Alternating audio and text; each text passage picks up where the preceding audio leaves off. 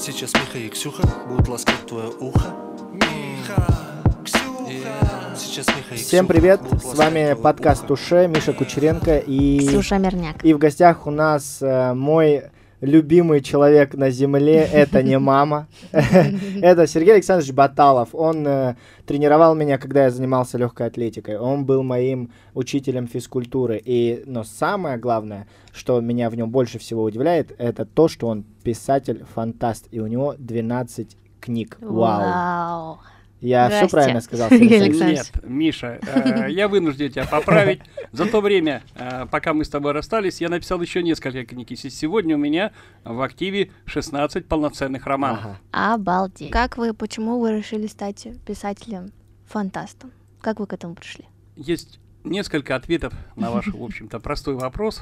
Ну, наверное, это наиболее честный ответ. Меня не устраивает тот мир, в котором я живу. Меня не устраивает планета, на которой я живу. Меня не устраивает Вселенная, в которой я живу. Она мне не нравится. Я решил создать свою. О, круто. Правильно ли я понимаю, что все ваши книги, 16 книг, они в какой-то одной вселенной? Нет, конечно, ты неправильно понимаешь. А, Значит, э, в одной вселенной у меня 12 романов, это цикл «Звездный рекорд». У меня есть также а, два детектива, которые во вселенной города Новосибирска, то есть они основаны а, на нашем вот материале. И локация одной из них находится примерно в том же месте, где мы находимся сейчас, то есть в, в районе железнодорожного вокзала. Также есть у меня педагогический роман. Локация описывает э, события, которые происходили э, в городе Новосибирске, ну так, недалеко от пересечений улиц, там, проспект Дзержинского и Трикотажная. Вот эта книга, в которой я есть. Да, Миша, Да. это книга, в которой есть ты и не только ты. Там есть много э, замечательных ребят, и одноклассники твои, и коллеги, и друзья, ну и очень много моих любимых учеников. Там Да. прям Миша Кучеренко написано или нет? Да, там отдельно главы про Мишу нет, Но есть, э, есть, значит, э, ситуация, которая была на самом деле. Я вообще хочу сказать, что Новосибирск это мой самый любимый город. И я много лет э, мечтал жить в этом городе. И теперь живу больше 20 лет. Новосибирск вдохновляет меня на творческие подвиги. Круто. Хоть кого-то. Это вдохновляет. да, да. Там в ваших романах можно увидеть э, то, как, какой вы бы вы хотели видеть жизнь и устройство Вселенной сейчас. Нет, э, наверное, нет. Я бы не хотел видеть э, ну, ту вселенную, которую я придумал, такой, какая она есть. Но она не лучше и не хуже э, существующей. Она просто другая. Мгм. Я тут уже хотел бы улучшить. Ну, там вот такие условия. А почему? Это же в ваших руках, в вашей голове. Возьмите и улучшите ее. Не совсем так. Дело в том, что а, та вселенная, про которую я говорю, м, та, которую я описываю в своих книгах, она приходит ко мне, информация приходит о ней в готовом виде. Я все свои книги, сюжеты своих книг а, вижу в виде м, озвученного, смонтированного цветного фильма. И, и моя задача как писатель, как я понимаю, это взять и переложить то, что я вижу, на бумагу. А что, как вы это чувствуете? Вы сидите... Я не чувствую, я вижу цветные картинки озвученные. Это как кино. Это как Просто кино. вот вы сидите, и вам приходят они в голову, да? Да, это называется подключиться к внешнему источнику информации. А, То есть вам это смешно, но я, я живу вот в этих... а- в а- этой а реальности, в А этих интересно- как вы реальностях. подключаетесь к этому источнику? А, это отдельный вопрос.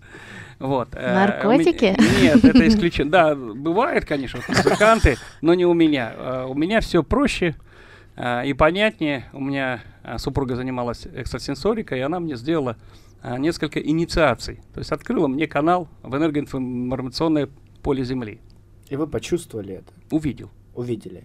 И с тех пор Вау. вы... Да, с тех пор я видите? пишу, и канал никак не закрывается, поэтому я, когда пишу свои книги, я прям описываю. Вот ветер такой-то, там песок такого цвета, там закат такой, э, значит, там солнце или отец богов такого цвета. То есть погружаешься в этот мир и видишь там, какие существа живут. Это люди, иногда это не люди, иногда это а, рептилоиды такие трехпалые, иногда это богомолы, э, разумные насекомые. И у каждого мира есть свои особенности. Там, скажем, э, цвет э, центрального светила, он может отличаться. Ну, условно говоря, красный может быть, то есть это красный карлик. Гравитация может отличаться, социальное устройство совершенно другое. И, естественно, растения не такие, какие на Земле. Э, Там все совершенно другое, и когда погружаешься в эту вселенную, ну, иногда бывает даже не хочется сюда возвращаться. Вау. Ну да, я могу Тем- представить. Тем интереснее читать. А вот первая книга у вас была, которую вы написали, это фантастика. Да? И вот э, как вот вы написали ее и пошли как-то в издательство, да, договорились, э, чтобы ее издали. Как это вообще И происходит? Когда это было? Насколько давно? Ну, это было давно, это было 20 лет назад, 21, э, 19, если быть точным. Начал писать 20 лет назад, ну вот. э, ну, технология известна, это раньше мы посылали рукописи бумажные, а потом э, издательство выдвинули достаточно жесткие условия, то есть присылается электронный файл. Вот. Ну и есть множество крупных издательств, э, которые рассматривают фай- э, рукописи от новых авторов. Ну, пишешь аннотацию и посылаешь, ну и ждешь результат. Ну вот одно из издательств ответило мне, Ленэсдат, напечатали первые мои четыре книги. Вот. Ну а потом наступило время такой а, так называемой массовой литературы, появилось очень много площадок, м, где автор может э, свои рукописи выложить вот, и продавать. Ну, Вот я на двух площадках вы- выложил свои рукопи- рукописи и продаю. И плюс я еще м, пишу черновики, ну, то есть, проще говоря, произведения в прямом эфире. То есть написал, допустим, одну главу, выложил, там, через М, неделю, через две мгм. написал, другую выложил, еще, еще выложил. И читатели... Вот это, э, наверное, интересно, да, людям так, э, да, как сериал. лю- люди с удовольствием э, значит, читают эти романы с продолжением, и они э, становятся соучастниками процесса, высказывают какие-то соображения. Иногда они мной недовольны. прислушиваетесь, Прислушиваетесь. Используйте, нет, их мнение? Честно, Конечно, честно. никогда. Ну и правильно, я бы тоже так делал. Ну, я же создатель вселенной. Да. Ну да. Вы когда начинали писать, э, были молодым, то есть э, вот когда вы решили стать писателем или попробовали себя? Попробовал, пера? был где-то в твоем возрасте. Мгм. Первый раз написал роман, э, извините, роман, э, как его, рассказ небольшой, фантастический написал и послал его в один из там столичных журналов. Через некоторое время там пришел совершенно разгромный ответ. И, значит, вот этот ответ настолько убил мое желание писать. Я 20 лет ничего не писал. О, Сволочи. Ничего себе. Ну, почему-то в советское время считалось, что, значит, э, начинающего писателя нужно обязательно затоптать, унизить, и вот если он пройдет через это испытание, вот тогда он достоин быть писателем. Ну да, вот ну, такая была вот дорожная карта для Ну, советского смотрите, писателя. На 20 лет вы остановились, э, в- ваше желание. Почему прошло 20 лет, и вы снова к этому вернулись? А я уже не мог не писать. Уже, вс- ну уже и потом этот человек наверное, умер. много есть вот, мыслей, да, вот идей. это вот, вот этот человек, который меня э, растоптал, он умер. Ну и потом, тогда мне было 22 или 23 года, а в тот момент, когда я начал писать, мне было уже 42. И мне, в общем-то, было все равно, кто что мне Мгм. скажет и кто что обо мне подумает. Ну, с возрастом я изменился. Скажите, вот в ваших книгах э, вы как-то себя, ну, есть ли в них какая-то вот э, аллюзия на вас, ну, то есть на какие-то герои на вас похожи, вы пишете из себя что-то или нет? Ну, да, конечно. У меня, значит, главный герой, он собирательный образ, и там в том числе есть и частичка меня. Мгм. Миша мне сказал, что вы состоите в Союзе писателей Новосибирска, правильно? Нет Союза писателей Новосибирска, России. есть Союз писателей О. России. О, сори, А, сори. Да, и есть Новосибирское отделение Союза писателей. А. Да, вот Мгм. я член, там. э, А член как вы- правления Новосибирского отделения Союза писателей. России. Что это значит? Да. Какие ваши полномочия? Член правления имеет определенные обязанности по продвижению э, э, значит, информации о, о Союзе писателей. Мгм. И вот одна из причин, э, почему я сегодня к вам пришел, э, является то, что я член правления. Я должен рассказывать о нашем Союзе писателей, о тех замечательных людях, которые в нем состоят, о книгах, о том, что мы есть, о том, что мы пишем. У нас книги у многих выходят. Смотрите, как раз-таки э, плавно к этому вопросу подошли. В современном мире очень много разного чтива, назовем так, и хорошего, и не очень бульварного, назовем его таким. И есть э, некоторое чтиво, по моему скромному мне- мнению, которое не должно стать популярным, и его не должны читать э, миллионы людей, хотя миллионы людей читают. Вы чувствуете иногда какую-нибудь досаду, что ваши книги менее замечены или незаслуженно не замечены? нежели других каких-то не совсем талантливых авторов? Такой вопрос, а, как бы сказать, с крючком внутренним. Так, ну, червяка я, конечно, объем, но на крючок я, наверное, не попадусь. А, Значит, э, э, есть, конечно, есть досада. А, Вот, и я иногда читаю книги, достаточно интересные. И, конечно, я понимаю, что если у человека есть там, допустим, там большое количество читателей, его книги покупают, то а, значит кому-то эти книги нужны. У меня есть своя собственная там фанатская группа людей, которые с удовольствием читают мои книги. А у этого там Вани Пупкина, у него тоже есть фанатская группа, которые с удовольствием его читают. А для кого-то интересные книги там высокоинтеллектуальные, высокохудожественные. А кому-то нравится, как и говорите, бульварное чтиво, где вот он взял, пуф-паф всех убил, девчонку, значит, э, Спас. в- это самое, спас, под мышку ее в кусты, в кусты там занялся с ней э, значит, сексом, потом при- прибежали еще ее подружки, еще там с ними сексом занялись, потом он достал, значит, такой лучемет, там всех покрошил, и таких книжек да. очень много. А много их по- почему? Потому что это чтиво востребовано. И самое главное, это покупают. Ага. И люди сидят, а, значит, э, там круглыми сутками долбят эти книги и зарабатывают прям очень хороший, там, миллион, полтора, там, две, три миллиона рублей с каждой книги. Поэтому, значит, э, вот сегодняшний уровень читателей таков, что им нужно именно вот такие книги. Вот, поэтому нужно понимать, что у каждого писателя есть своя ниша. Моя ниша, ну вот такая, у них такая. Поцелуйся под этот трек. А вообще, мне кажется, вам не кажется, что ну фантастика не так вот э, популярна вообще в целом? Безумно, нет? безумно популярна Безумно фантастика. популярна. И вот это вот э, реал РПГ, лит РПГ, обязательно от первого лица, обязательно, значит, они вот там идут, эти, значит, по уровням поднимаются, опять там баллы зарабатывают, прокачивают, значит, уровни. Э, это приносит очень большую, ну, большую прибыль их авторам. То есть это востребовано. Это вы сейчас Это про, вы про ви- видеоигры видеоигры говорите. Нет, я говорю про книги. Книги? Вот Да, такого книги. рода? Да, типа, их от очень первого- много. У, не- у этих авторов большие э, Да. заработки, и это с большим удовольствием читают. Не Это вот знала. то, что читают миллион, ну, миллионными э, А, тиражами. А не хотели бы вы однажды написать то, что нужно этим э, людям, этому молодому поколению, чтобы они Схавали? хавали, и потом, так как они уже вас знают, они начали читать вашу литературу, которую вы хотите писать для Зацепить себя. их, да, на крючок. Зацепить их на крючок. Я бы хотел, но у меня, наверное, не получится, потому что э, а, нужно мыслить так, как мыслят э, там 15, э, э, люди в 15, 18, там 20 лет, 25 лет, а мне 62, и я не могу мыслить так, как мыслят современные ребята.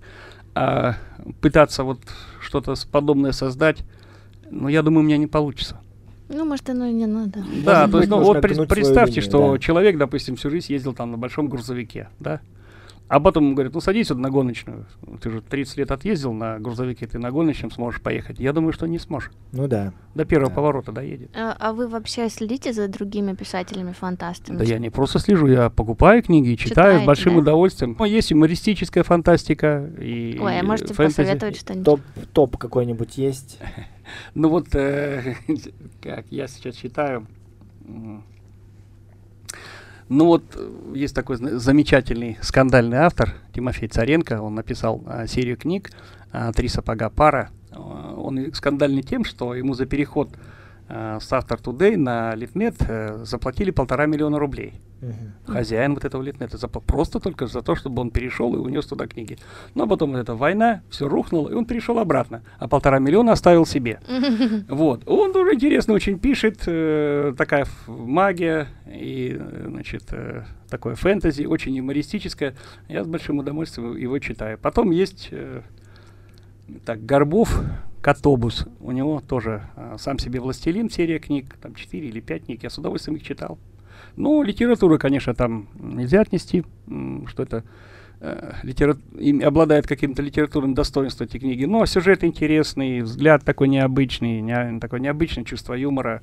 Э, вот, скажем, в- по, вот по второй серии там очень много аллюзий, очень смешных. Мгм. Прикольно. Я недавно читал статью э, про писателей-фантастов э, советских, э, и что в Советском Союзе не было доступа э, и люди подпольно как-то переводили. Я читал конкретно про Грусберга, писатель-переводчик, он э, Толкина переводил, и он рассказывал, что в Советском Союзе фантастическая литература была фантастически популярна. И я подумал, что, может быть, э, в Советском Союзе, когда стоял некий блок на многую литературу, цензура, была Цензура, сильная. мгм. А сейчас у нас в мире столько всего, что как будто бы... Оно равно популярно. Все равно, ну все, это, это радует на Вопрос самом деле. упал, да. Вы писатель, и если бы вы не преподавали, вы бы явно писали больше. Но почему-то вы, несмотря на это, все равно преподаете. Это ваша тоже огромная любовь, я так понимаю. Правильно понимаешь. Ну, почему? Почему вы все еще... Потому что я очень э, люблю свою работу, я очень э, люблю э, детей, с которыми я работаю, и в том числе и тебя, Миша. Но э, работа спортивного тренера, она чем-то очень похожа на работу писателя-фантаста. Берешь там четвероклассника, пятиклассника, вкла- вкладываешь в него очень много труда, нервов, энергии, там, покупаешь ему форму, мячи, возишь на соревнования.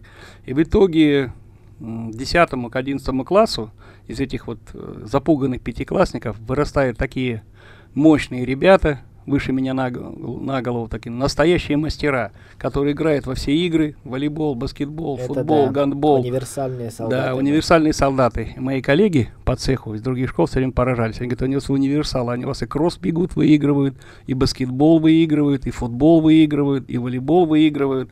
Как так? Я говорю, ну вот так. То есть вам никогда не хотелось только быть писателем или только учителем? У меня был такой период, я был писателем, только писателем 8 лет. А, Я только писал книги, конечно, намного, намного больше. И, естественно, резу- результативность была намного а, выше, но где-то на рубеже там 52-53 года меня неудержимо потянуло в школу. Я понял, что мне нужно обязательно те знания и опыт, которые в спортивном а, отношении, которые накопил за свою жизнь, нужно обязательно передать э, детям и научить их всему, чему умею я, и что заложено в школьной программе и в ФГОСе. А скажите, вот вы э, уже столько книг написали, а возвращаетесь ли вы к своим первым книгам? Или там можете почитать и посмотреть и подумать, что, ой, ну вот это что-то я, наверное, уже мне не нравится. Или нет такого? Есть. Есть? а, вот у меня некоторое время назад, примерно год назад, я э, все свои черновики, которые у меня были, которые уже изданы книги, я их, э, ну сказать, достал нельзя, я их открыл и пересмотрел, перечитал, переписал, переправил тексты всех своих книг, которые э, мной написаны там, ну, послед- за последние 15-17 лет. Человек меняется. Какие-то события Мгм. оцениваешь иначе. А, какие-то части я там поэтому из книжек убрал. То есть я сделал их, сделал их лучше. И вот у меня те люди, которые читали, скажем, первое издание, второе издание, говорят, что второе издание лучше. Ну и в советские времена тоже было, а, значит, вот там книга такая-то, издание первое, книга такая, там издание третье там, или четвертое, исправленное, там, переработанное. То есть э, творческий процесс продолжается всю жизнь. И те книги, которые написал там 18 лет назад, все равно, если есть возможность, я их, конечно, стараюсь улучшить. А правильно я понимаю, что если вы их загружаете на платформу, то а, вас в целом никто же не редактирует, но есть же у книг редактора. Редактор, у вас есть редактор? Да. А, э, У меня лично редактора нет, на платформах редакторы есть, но редакторы нужно платить. То есть есть несколько вариантов. Первый вариант. Вы загружаете э, книгу, м, так скажем, в авторской редакции, то со всеми ошибками, которые есть. Это бесплатно.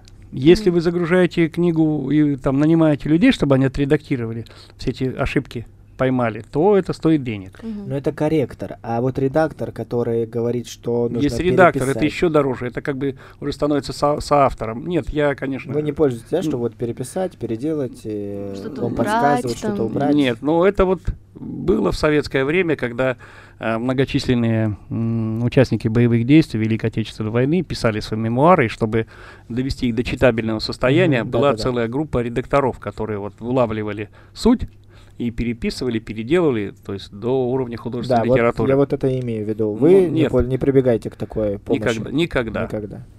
А относитесь к этому нормально? Да, очень нормально, Да. потому что, вот, допустим, есть, скажем, вот охотники какие-то, там с, с разными там таежными историями, которые, ну, не обладают литературным талантом, но если, скажем, есть Идея. э, Идея, интересная есть интересные события, которые Да. они рассказывают, и кто-то прибегает к услугам литературного редактора, то вот эти интересные события, они могут стать достоянием общественности и, в общем, какую-то пользу принести. Писать могут э, не все. Все-таки это талант.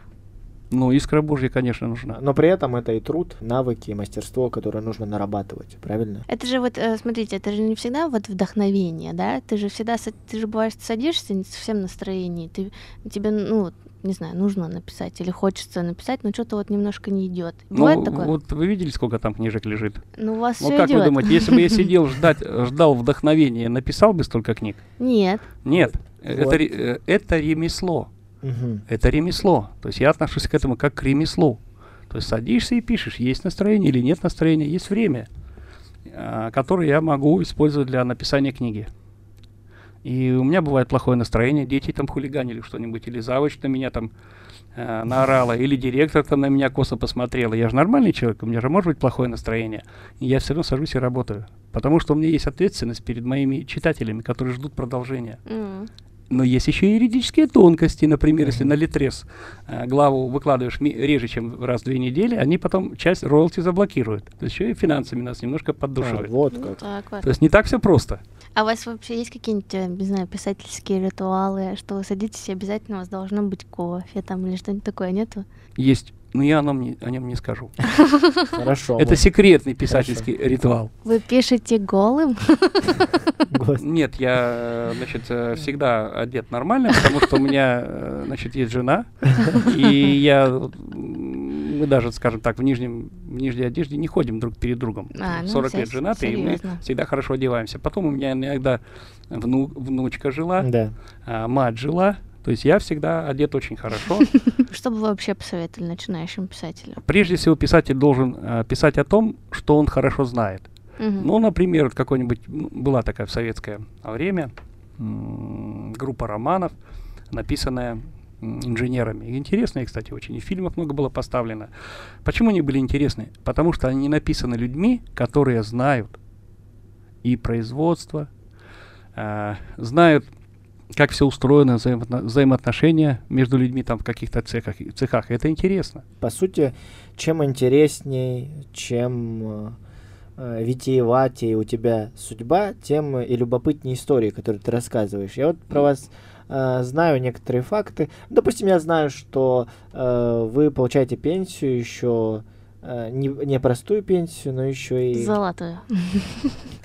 Радиоактивную. радиоактивную, радиоактивная пенсия. Да, что, почему так вышло? Был в Советском Союзе такой замечательный симпалатинский полигон, на котором проходили испытания ядерного оружия. И, в общем, там взрывали в воздухе эти ядерные боеприпасы. э, И образовывались ядерные облака, из Мгм. которых сыпалась радиоактивная пыль. Ну, а поскольку роза ветров у нас, в Мгм. общем-то, э, хорошо известна, и такое вот с этого симпалатинского полигона э, такая дорога была с этими облаками, э, такая полоса, по которой эти облака ветром выносило. И, а там же ведь э, вот в этой полосе были села, деревни, мгм. Э, И в одной из деревень жил я. И, значит, э, с детства ходил по этим радиоактивным э, осадкам, э, босиком причем. И я помню эти черные облака, черные странные облака, которые очень низко висели, из которых сыпалась черная пыль. И помню вертолеты, которые прилетали, значит, садились где-то в полях и очень быстро улетали. Ну, естественно, нам никто ничего не говорил. Но вот э, для того, чтобы мне, меня признали а, лицом пострадавшим при ядерных испытаниях, мне пришлось подать на государство в суд. Вот. И я выиграл этот суд. Но вот в материалах суда есть э, отсылка на, на то, что значит, через ту деревню, в которой я жил, прошло 67 ядерных облаков. 67 ядерных испытаний прошло. Ого. Это же очень много. То есть я вот такой вот, как бы, не знаю. Так Я вот, сам не уди- удивляюсь, почему я еще не монстр. вот почему у нас сломалось все вначале. Да, поэтому у нас э, техника сбоила. Точно, точно. Но на самом деле радиация на разных людей действует по разных, э, по-разному. Кто-то умирает. Но вот, например, известный э, ученый Харитон, он был очень сильно облучен, но он прожил 96 лет. Ну, в зоне Черне- Чернобыля живут люди, и несмотря на сильную радиацию, кто-то умер, а кто-то выжил. А есть ли еще вот во- вообще фантастика в вашей жизни? Да. Когда берешь какого-нибудь там хулигана и, значит, работаешь с ним, работаешь, работаешь, работаешь, нервы, силы тратишь, и потом из него получается очень хороший человек э, и очень сильный спортсмен. Вот это настоящая фантастика. М. Педагогическая фантастика. Такой вопрос. Если вот, как вы уже поняли, что я не знакома с жанром фантастики, да, но вот я хочу начать э, читать. Что бы вы посоветовали? Как вот плавно войти? Читайте классику, читайте э, Алексея Толстого, начните с «Аэлиты», начните с Кира Балычева, начните с Гарри Стругацкий. Гаррисона, начните читать классику. Мир, ну, такую. Братья Стругацких, классика. Я их не люблю. На этом мы и закончим. Всем спасибо.